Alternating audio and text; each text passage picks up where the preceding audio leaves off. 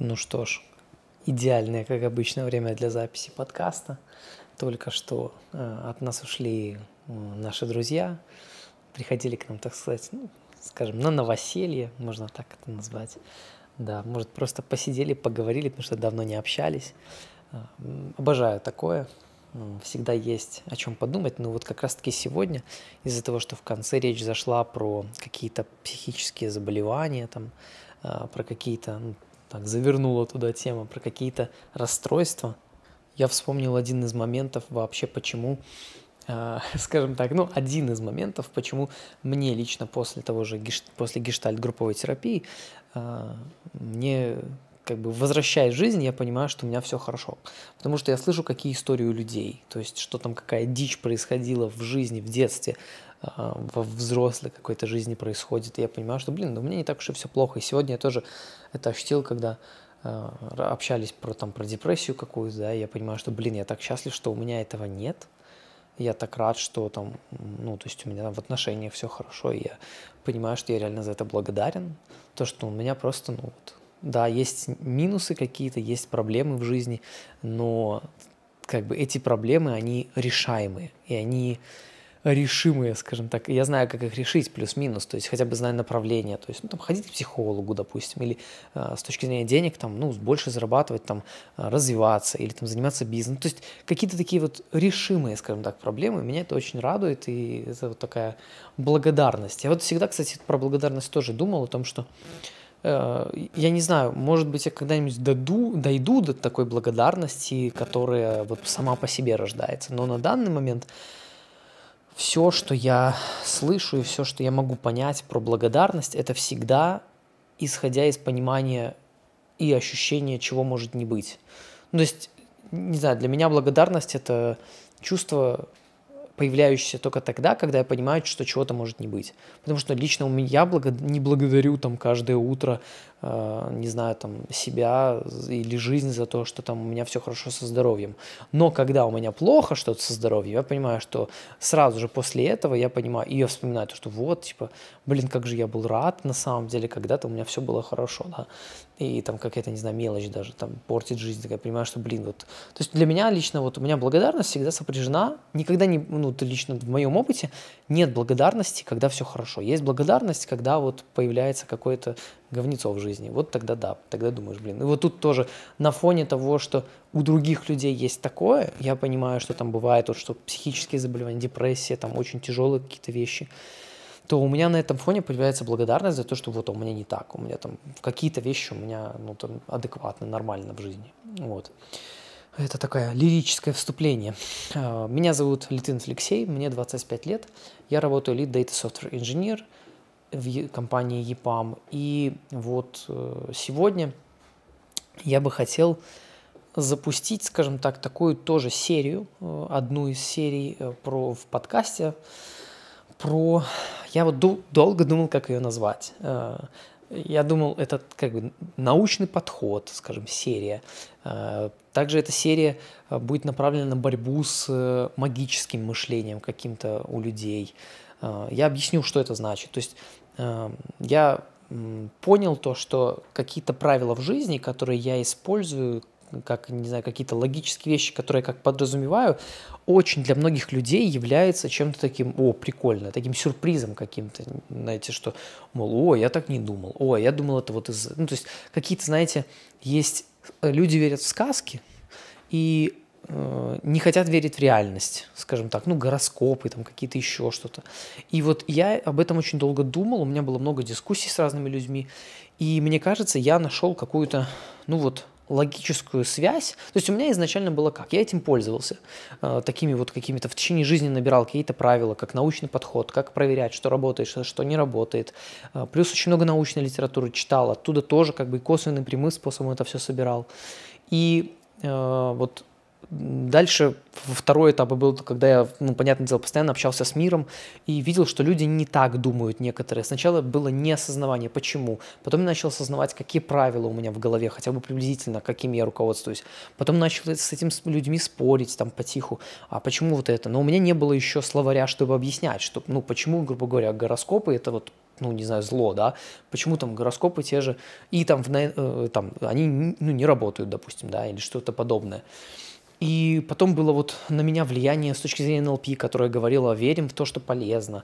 А, потом еще какие-то, то есть были какие-то этапы в моей жизни, когда это все развивалось, и вот последние, особенно несколько э, месяцев, э, благодаря, я бы сказал, моему какому-то личному росту, взрослению в формате терапии, то есть понимание каких-то э, меньше инфантили... уход какого-то инфантилизма в плане психики, да, там, которое происходит, такое, ну, я бы сказал, взросление, появление, появление каких-то ресурсов, ресурсов психических, а, опор какая-то более-менее на собственный опыт. Вот благодаря этим вещам э, я сейчас стал осознавать, какие именно правила, какими именно я руководствуюсь в плане то, что я называю научным подходом. Э, я их смог формализовать, и самое главное, то, что я наконец смог сформулировать, почему магическое мышление – это плохо. Наконец-то я просто это чувствовал, что это так, но я даже буквально несколько недель назад не мог этого сказать. Знаете, как э, английский на уровне, это понимание на уровне собаки. Э, когда собака э, понимает все, команды понимает, но ответить не может, может только лаять и слушает, но сказать не может. И вот у меня было такое же понимание. Я понимаю, что да, что вот что-то не так, но выразить еще не могу. И вот здесь то же самое. И я наконец-то рад э, сказать и поделиться то, что я могу это сформулировать. И это такой серьезный, классный предмет, которого, честно говоря, я не встречал в литературе напрямую, как один из э, предметов, которые я не встречал в литературе напрямую. И то, что я даже когда искал, я не нашел тоже. Ну, то есть косвенно, да, там какие-то люди могут сказать, что это вот так. И я, к сожалению, не нашел. Ну, и может, к радостью, потому что действительно это значит, что мои как бы мысленные какие-то процессы, мой опыт, он вот рождает что-то такое вот уникальное, какой-то, какой-то, какой-то, не знаю, формулировки какие-то. И я буду это объяснять максимально просто, чтобы для вас это тоже стало просто, насколько это возможно. Поэтому будет вот такая вот, скажем, серия, и начну я с вообще определения, что я имел в виду под магическим мышлением. А, то, что я буду рассказывать под магическим мышлением, в принципе, это такое определение, которое совпадает с психологией, то есть это некая вера в, в нереалистичные события. Я даже вот сейчас пытаюсь а, это сформулировать, конечно же, на ходу. Это когда человек верит в нечто ну, сверхъестественное, но, может быть, в в необъяснимое что-то. Магическим мышлением также может называться это взятие на себя ответственность за других людей. Ну, к примеру, у детей магическое мышление, когда взрослые ругаются, магич... проявлением магического мышления у ребенка может быть то, что он думает, что это ругаются из-за него. Но на самом деле у родителей есть свой характер, они полностью самостоятельные люди, у которых своя жизнь, свое взаимодействие, и ребенок не виноват в том, он не может тем более контролировать то, что они там как-то между собой общаются. Да, он может на это влиять, но все равно последней инстанции и ответственность за эту ругань между родителями несут оба родителя в первую очередь. И вот это магическое мышление у ребенка, вот оно так проявляется. То есть это некое всемогущество, это магическое мышление, беспомощность, когда я не могу ничего сделать. Это тоже магическое мышление. То есть я буду здесь э, дальше называть магическим мышлением это э, некое искажение реальности. То есть это искажение реальности в плане какой-то ответственности. То есть я либо на себя беру сверхответственность, что я все могу, мое магическое мышление, я могу, не знаю, абсолютно все, там, не знаю, летать могу. Или здесь магическое мышление, что я ничего не могу. И вера в, опять же, э, косвенная какая-то, в какие-то события. Допустим, магическое мышление в том, что вот э, вера в гороскопы, это магическое мышление, вера в какие-то приметы, то есть вот если я там постучу по дереву, тогда, мол, что-то изменится. Вот это, знаете, вера в сверхъестественное, во что-то необъяснимое, э, необъясненное и не э, то, что невозможно будет объяснить. То есть вера в Бога, это тоже, ну, я бы сказал, магическое мышление.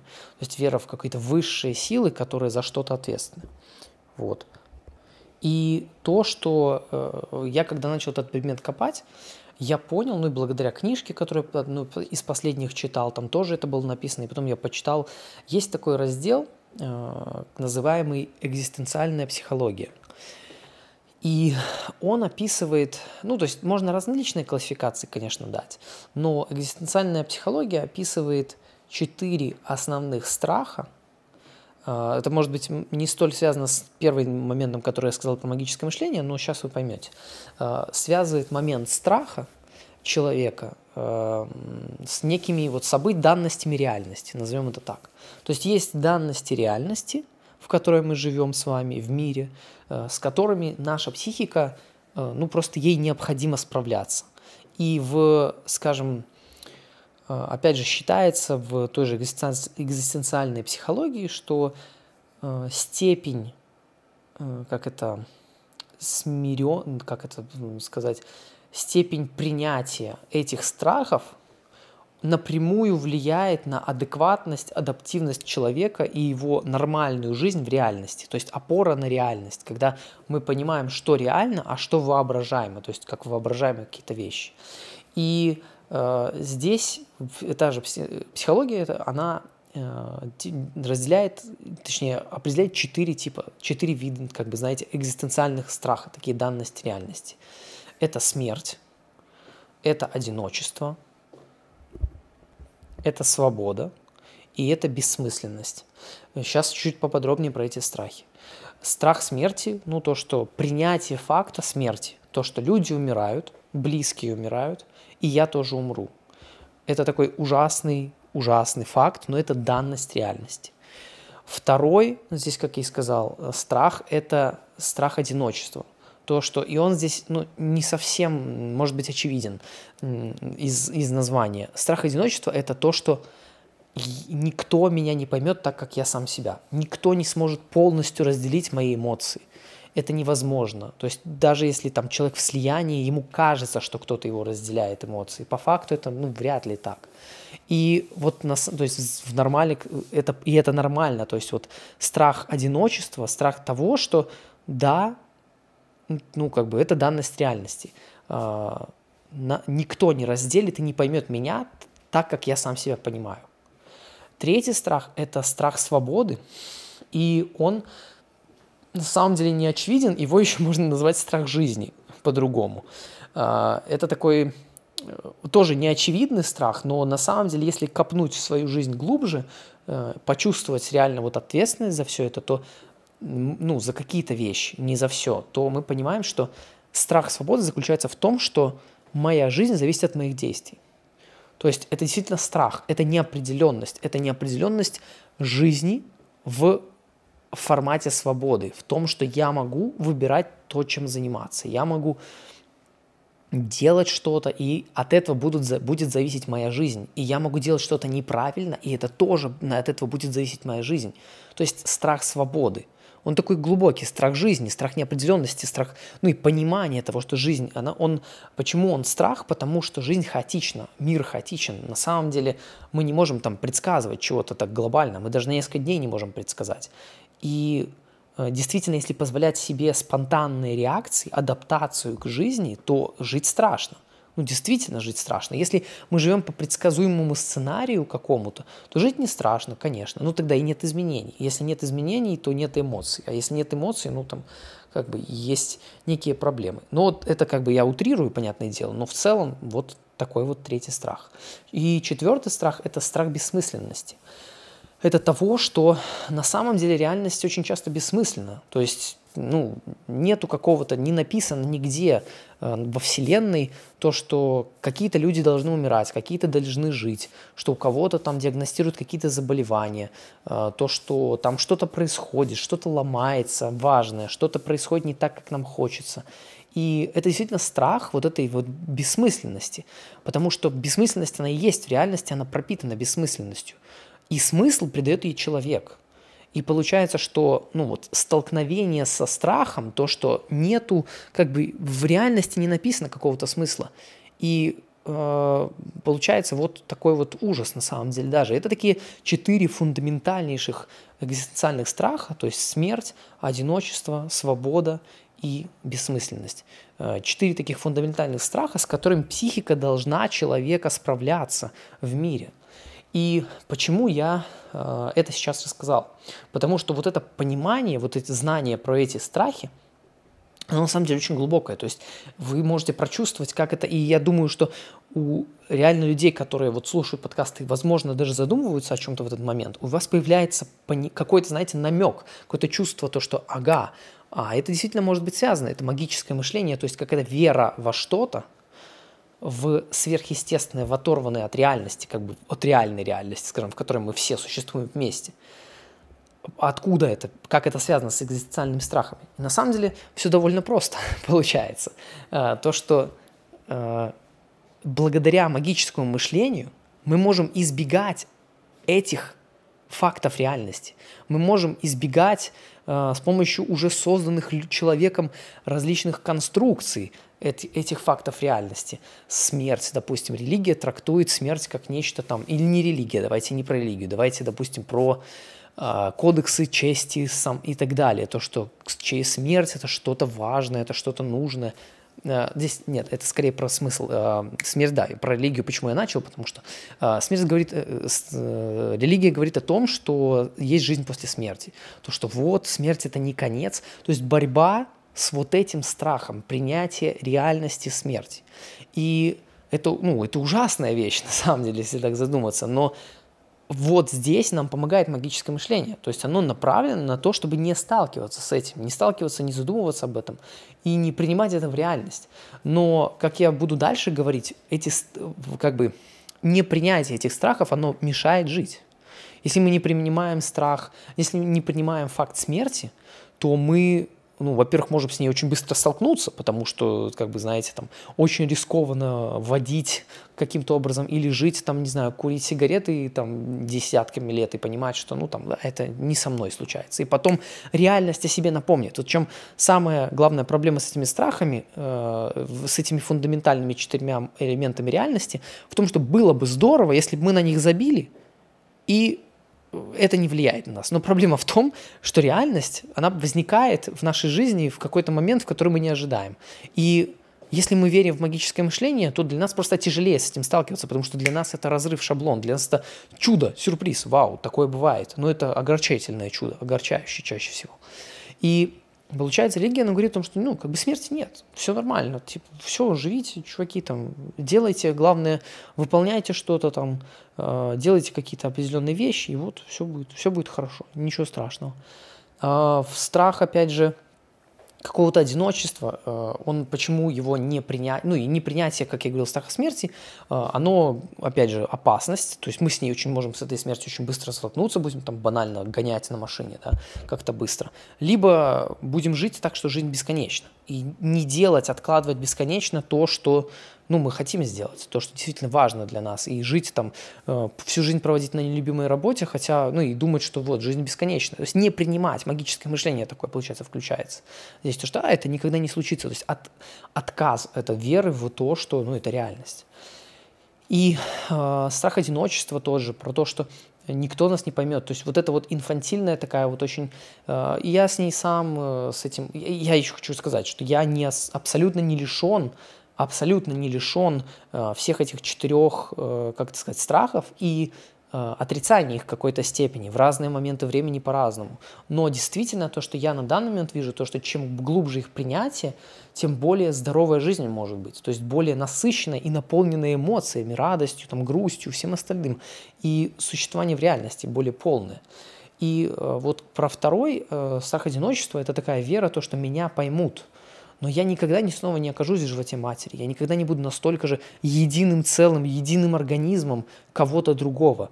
А, там никогда не будет такой близости, как в период даже кормления, то есть уже более разрывная, то есть более такая, когда там единая целая мать с ребенком, не будет там такого, как в детстве, там дальше. То есть будет, конечно, близость, а, другая близость с взрослыми людьми, не, но не будет слияния, меня не, на 100% никто не поймет, потому что, ну, на 100%, так как я себя понимаю, потому что у людей есть своя жизнь, у, у адекватных взрослых людей есть свои интересы, своя, э, как это сказать, свои желания того, что они хотят делать, то, что им сейчас интересно, то, куда они двигаются.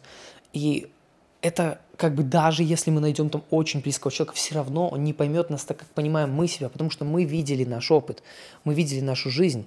Я сам видел свою жизнь и сам в ней живу. И каждое событие было только со мной в ней. То есть не было никогда человека, который рядом со мной. Может быть, там какие-нибудь сиамские близнецы, да, там может быть другая история. Но я здесь рассказываю скорее про большинство людей. И вот это действительно страх, это ужас. И он, до него, правда, нужно дойти. Я понимаю то, что, вот, допустим, страх одиночества и страх свободы, он не настолько же очевиден, как и страх бессмысленности и смерти особенно. А, потому что страх одиночества, вот этот вот, про который я говорю, про то, что нас не поймет никто, многие люди могут сказать, а, это неправда. Там, да нет, я найду там свою истинную любовь, и вот меня будут понимать. Но это, это не то, это совершенно, это, это все равно дойдет до того, что человек поймет, потому что нет, такого слияния стопроцентного не будет. И это, ну, стремление к этому слиянию, стремление к, знаете, от, эм, как это, это может проявляться в очень многих аспектах жизни. То есть человек не хочет быть один. И потом, допустим, я понял то, что я недавно была конференция по гештальту, и в ней там и Света, получается, слушала, там онлайн была там пару дней, моя девушка. И я тоже думал, блин, вот я жалко не присоединился, там все такое, не, не участвовал в конференции. А потом я думаю, а почему я хотел участвовать? Я понимаю, что я переживаю, а потом я начинаю анализировать, а почему? И я понимаю, что мне, ну, как бы я боюсь вот это одиночество боюсь, и вот я думаю, блин, вот меня там, да, там не так поймут, если, а если я буду вот все вместе, если я буду с людьми там все время, то меня, мол, поймут лучше, но это, это иллюзии, ну да, там чуть лучше поймут, но все равно у людей есть свобода, есть свои желания, своя инерция, куда они двигаются, и я не могу их заставить понять меня. То есть это такой, знаете, страх одиночества, где преследуется. Тот же страх свободы, про который я говорил, страх жить, это вообще сложная тема для объяснения, потому что для этого нужно осознать свою свободу, для этого нужно понять, что она вообще вам нужна, что вы живете. То есть нужно для того, чтобы осознать страх свободы, что он у вас есть на самом деле, в любом случае. Просто он подавлен через различные защитные механизмы то, что он есть, нужно сначала осознать, что жизнь хаотична, что она непредсказуема, что там что-то может случиться. И это действительно свобода. И свобода, которая зависит от моих действий в том числе, но не все зависит от моих действий, а только какая-то ее часть. И вот четко понимать, где действительно моя ответственность, где не моя ответственность. И э, то же самое про все остальные, кстати, про ответственность это транслируется во всех четырех страхах. Но отрицание этой свободы, отрицание страха свободы, он приводит к вот этой вот закоренелости, к однообразности – к, бессмысленности по факту, опять же, существования. День сурка, все так, ну, вот, кто люди, кто не попадали в такую ситуацию, ну, уже после коронавируса, я думаю, все попадали, они все думают, вот, как же круто, типа, ну, я, у меня только всего там, я могу один день делать все, что угодно. Но на самом деле, попадая в такую ситуацию, даже побыв в ней 2-3 недели, 4 недели, человек с ума сходит и начинает понимать, почему главный герой Дня сурка пытался совершить суицид – Потому что бесконечная жизнь в одном и том же событии, ничего не меняется, нет свободы. И это страшно, но это столкновение с реальностью. Если этого нет, то жизнь превращается в день сурка. Каким-то не полностью, не полным, не на сто процентов, а какой-то частью. Четвертый, который страх, я говорил про, э, про страх бессмысленности. То, что обретение смысла, поиск смысла, то, что идет, то есть тут, ну, как бы тут все достаточно, опять же, просто. То, что вот у самура, там есть у самурая есть там какой-то кодекс, он там вот должен там что-то сделать, есть смысл в этом, есть смысл в жертвах каких-то. То есть поиск смысла, который там, не знаю, не объяснили взрослые, что там, ну вот где-то может не быть смысла, что там, что может быть действительно бессмысленно. И вот опять же, а, вот это, знаете, как очень это, очень э, это от, э, отражается, когда люди говорят, что вот, а, мол, знаете, как защитный механизм такой, поиск смысла событий. Вот я там, грубо говоря, опоздал на работу или там, не знаю, попал в аварию, к примеру. Но вот я там в больнице познакомился с какой-то там девушкой, и вот с этой девушкой мы потом там, не знаю, там, всю жизнь дальше проводим, там уже три года или там 10 лет уже встречаемся, живем там, и вот, мол, там все хорошо, вот если бы этого тогда не было, то есть вот этой вот травматичного ужасного события, если не было, то как бы повернулось, там, ну вот и это поэтому судьба, вот вера в судьбу, это вера в смысл, по сути. Но на самом деле мы не знаем, как бы было. Ну, то есть, как бы было. Может, было бы лучше. Но это так травматично признать. Это так травматично признать то, что да, может быть, было, было бы лучше. А может, было бы хуже. Мы не знаем, как было бы. Было бы точно как-то. Но как, неизвестно. И это вот, знаете, поиск смысла, что вот у этого поворота был смысл. И это приятно в это верить. Но эта вера в смысл, она опять же, опять же, у нас забирает ответственность. Она забирает у нас ответственность, забирает у нас возможность проживать жизнь, как она есть. И получается, э, вот эти четыре фундаментальных экзистенциальных страха, они ведут к их отрицанию, оно ведет к развитию магического мышления. Опять же, то, что я говорю про магическое мышление, можно э, подумать про... И, и я буду дальше э, в следующих частях, я буду уже больше рассказывать про то, ну, раскрывать этот предмет больше и больше и больше, и в конце я все-таки приведу вот э, сравнение между то, что я называю системным мышлением, каким-то научным подходом и магическим мышлением. И я э, хочу сразу вам заранее сказать, что я не отрицаю сложных системных эффектов, про которые я говорил в серии про действия, когда может что-то влиять на что-то через прослойки какие-то действий, через какие-то э, мысли и так далее, но выражаясь в итоге в проявлениях реальных, во влиянии на реальность через реальные какие-то, э, не знаю, через реальное взаимодействие разных предметов, а не через магические волны какие-то и космические энергии. И это такой предмет достаточно сложный. Я объясню дальше, буду объяснять. Тут как бы это очень возвышенно, возможно, началось все. Но я дальше буду все приземлять на уровень реальности, то есть на уровень практики. То есть почему вообще я это все начал? Потому что я вижу, что мой подход с не магическим мышлением, а именно с системным подходом, он критически в каких-то пограничных, как это сказать, случаях, но он действительно отличается, и я вижу то, что ведет меня к, ну, к моим результатам, то, что я добиваюсь. В том числе одна из тех вещей, которые меня приводят к моим каким-то успехам. И к моим, ну, соответственно, не успехам, разочарованиям, но жизнь в реальности, что самое, я бы сказал, главное в этом всем. Поэтому, э, и, как я и говорил, об этом мы поговорим с вами в следующих частях. На данный момент я в первом, в этой части, скажем так, раскрыл вам про магическое мышление, что я подразумеваю под этим. Раскрыл то, что мне кажется влечет, как знаете, самый корень такой, да, э, который влечет к развитию магического мышления. И в следующих частях, как я и говорил, я буду раскрывать, чем же отличается системное от этого мышления, системный подход, и почему именно важно – пользоваться научным подходом и системным, а не магическим. Почему это, э, скажем так, надежнее, почему это, э, я бы сказал, стабильнее, надежнее, приятнее, и почему это действительно может влиять на ваши результаты в жизни. Вот, спасибо большое, что дослушали, и услышимся с вами в следующих выпусках.